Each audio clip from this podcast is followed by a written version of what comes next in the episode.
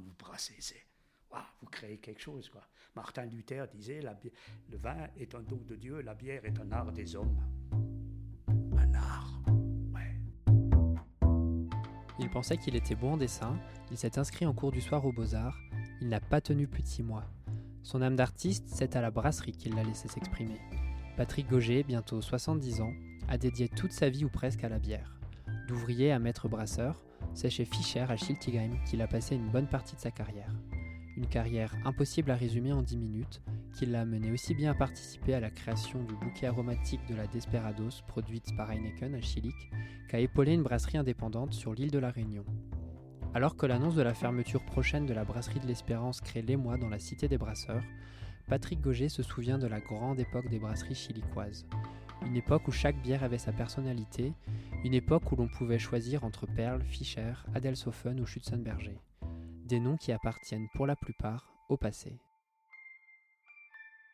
Mes parents avaient décidé que je serais employé de bureau. Je fais partie de cette génération-là où euh, bah, ça ne souffrait pas de contestation. Et j'ai obtenu mon CAP de employé de bureau à 16 ans.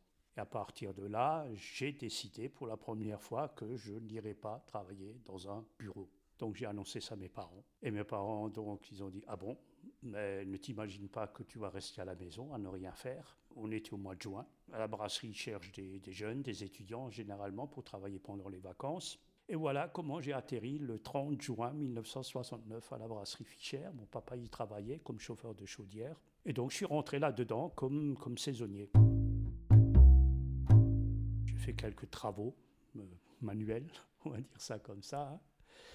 Et à mon grand étonnement, euh, arrivé fin août, ils m'ont proposé, sur deux ans, de faire à l'époque un, CAP, un CAP de malteur brasseur.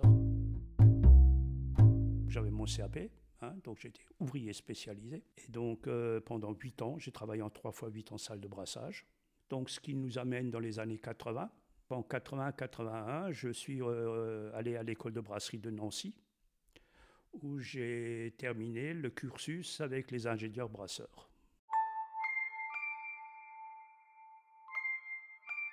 À la brasserie, on avait un club de quilles, un club de tir, un club de basket, un club de foot, un club de, de, photo.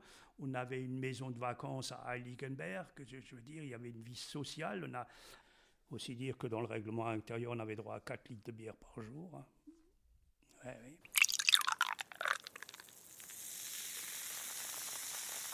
Je me rappelle d'une anecdote. Krasuki, qui était le secrétaire général de la CGT à l'époque, était venu en Alsace. Hein. Et donc l'USTAF, dont, dont, je faisais partie, l'Union syndicale des travailleurs de l'agroalimentaire et forestière, euh, on l'avait invité. Et puis à un moment il me regarde, il me dit euh, Tiens, euh, Patrick, dans quel tôle tu travailles de nouveau, toi? Et ça m'avait, bah, la preuve, j'en parle encore aujourd'hui, ça m'avait choqué. J'ai dit Mais moi, je travaille dans aucune tôle je travaille dans une brasserie. Un ouvrier de brasserie ne dit jamais je travaille dans une entreprise, je travaille dans une usine. Il travaille dans une broyerie. Et dans les broyeries, c'est. Il euh, ne faut pas se leurrer. Du temps de mes parents, il fallait, hein, comme on dit, il fallait avoir le bras long.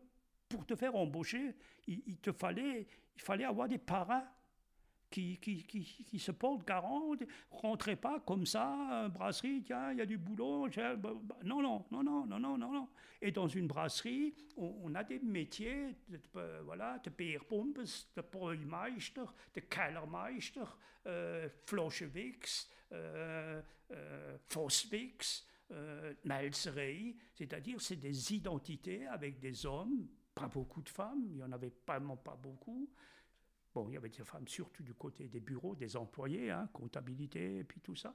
Mais je veux dire, on avait un métier, on, avait euh, comme on dit, un intérêt quelque part.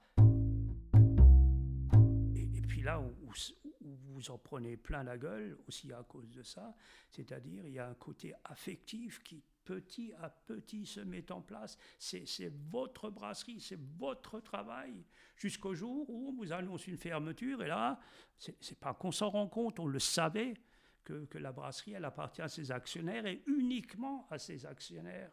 Mais quand la brasserie elle ferme, et, je faisais partie de ces gens-là, mon Dieu, quand on mais j'ai donné 20 ans, j'ai donné 30 ans, j'ai donné 40 ans, je bin immer c'est comme wenn ich krank c'est même quand j'étais malade, je venais, mais, mais, mais pourquoi me fait ça?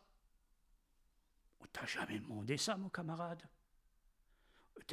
Dans ton autre contrat de travail, euh, on t'a jamais demandé de l'affectif on te demande de faire un travail. Et là, tout d'un coup, la brasserie, elle devient cette usine que vous n'avez jamais rencontrée pendant toute votre carrière professionnelle dans la brasserie. Vous n'avez jamais eu cette impression de travailler dans une usine. Mais quand on vous annonce la fermeture, là, vous découvrez que vous êtes dans un système économique, là, vous êtes dans cette usine quand Heineken met la pression. Cette multinationale néerlandaise vient de prendre le contrôle du premier brasseur familial français, le groupe Pêcheur. Ainsi se confirme un phénomène de concentration euh, qui risque de sonner le glas des brasseries indépendantes. Il faut savoir qu'on avait encore, hein, euh, au début, début, début 20e siècle, on est encore à 273 établissements brassicoles sur l'Alsace. Hein. Ça va rapidement tomber à une quarantaine pour ensuite tomber très rapidement encore en dessous des 10. Et là, quand je suis rentré dans l'histoire vraiment de ces brasseries-là, je me suis aperçu que c'était des brasseries familiales, parfois de la troisième, quatrième, cinquième génération, et que c'est simplement, ils ont été, euh, ils ont été dépassés, entre parenthèses, par les événements. C'est-à-dire, à un moment donné, dans les années 60, c'est principalement le mode de consommation qui change. Hein. Mes grands-parents et aussi mon papa ben, généralement, quand ils rentraient de la brasserie, avant de rentrer à la maison, ils passaient au bistrot. Boire une bière. Mais boire une bière, ce n'est pas, pas boire pour boire. Toute la vie sociale d'un quartier se passait à travers le restaurant. Tout ça, ça a commencé à changer dans les années 60. Fichère, elle a suivi le chemin de, toutes les autres qu'elles ont suivies. Euh, soyons honnêtes, même avant que Heineken la, la, rachète, Fischer, à un moment donné, euh, s'est senti obligé de, faire un petit peu plus de, profit que nécessaire. C'est cette évolution-là. À un moment donné, les brasseurs se sont, se sont sentis obligés de, c'est la grande distribution. Mais ne, ne, donnons pas la faute à la grande distribution. C'est nous, consommateurs, qui, de par nos habitudes, à vouloir acheter toujours moins cher, voilà, on a, on a favorisé, on a favorisé ça. Voilà. Alors aujourd'hui, ne pleurons pas à dire, euh, bah, tu sais, la Heineken, la Heineken, la 1664, euh, c'est à peine si c'est un peu mieux, quoi. Mais c'est pas de la bière. Par contre, j'ai un petit artisan du coin. Ouais, mais bon, euh, j'ai déjà dit, là, il exagère un petit peu avec le prix. Ah, ça y est. Ah, ça y est.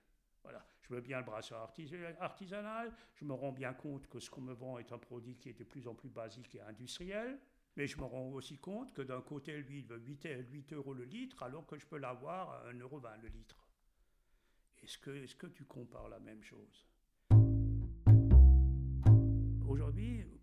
Hein, c'est le sujet. Voilà, ils ont décidé que Espérance ne gagne plus assez. Et pas en perd, mais ne gagne plus assez. Mais une brasserie, c'est pas ça. Une brasserie, c'est avant tout, ce sont des hommes, c'est un savoir-faire, c'est un produit, et ce produit, il a une personnalité. Et aujourd'hui, ils ne comprennent pas que, que, moi, pour moi, c'est les McDonald's de la bière. Alors, c'est pas qu'elle est mauvaise, leur bière. Leur bière, elle est je dirais que c'est une très bonne bière par rapport aux objectifs qu'eux se sont fixés. Mais ce sont des bières qui n'ont aucun caractère. Ça se boit. C'est ni trop acide, mais assez acide. C'est de l'amertume de houblon, mais pas trop d'amertume de houblon. Un petit côté sucré, mais pas trop. Bien filtré, juste ce qu'il faut. On rajoute un peu d'eau, on rajoute un peu d'extrait, on rajoute quelques arômes, c'est parfait. Ils sont numéro 2 du monde. Donc c'est pas moi, Roger Patrick, 16 rue Jean-Jacques Rousseau, qui va avoir raison là-dedans. Et moi je leur dis, les mecs, vous n'êtes pas des brasseurs. La brasserie, à son origine, c'était pas ça. Et c'est ce que j'aimerais faire comprendre à ces jeunes brasseurs, des micro-brasseries. Bon Dieu, ne copiez pas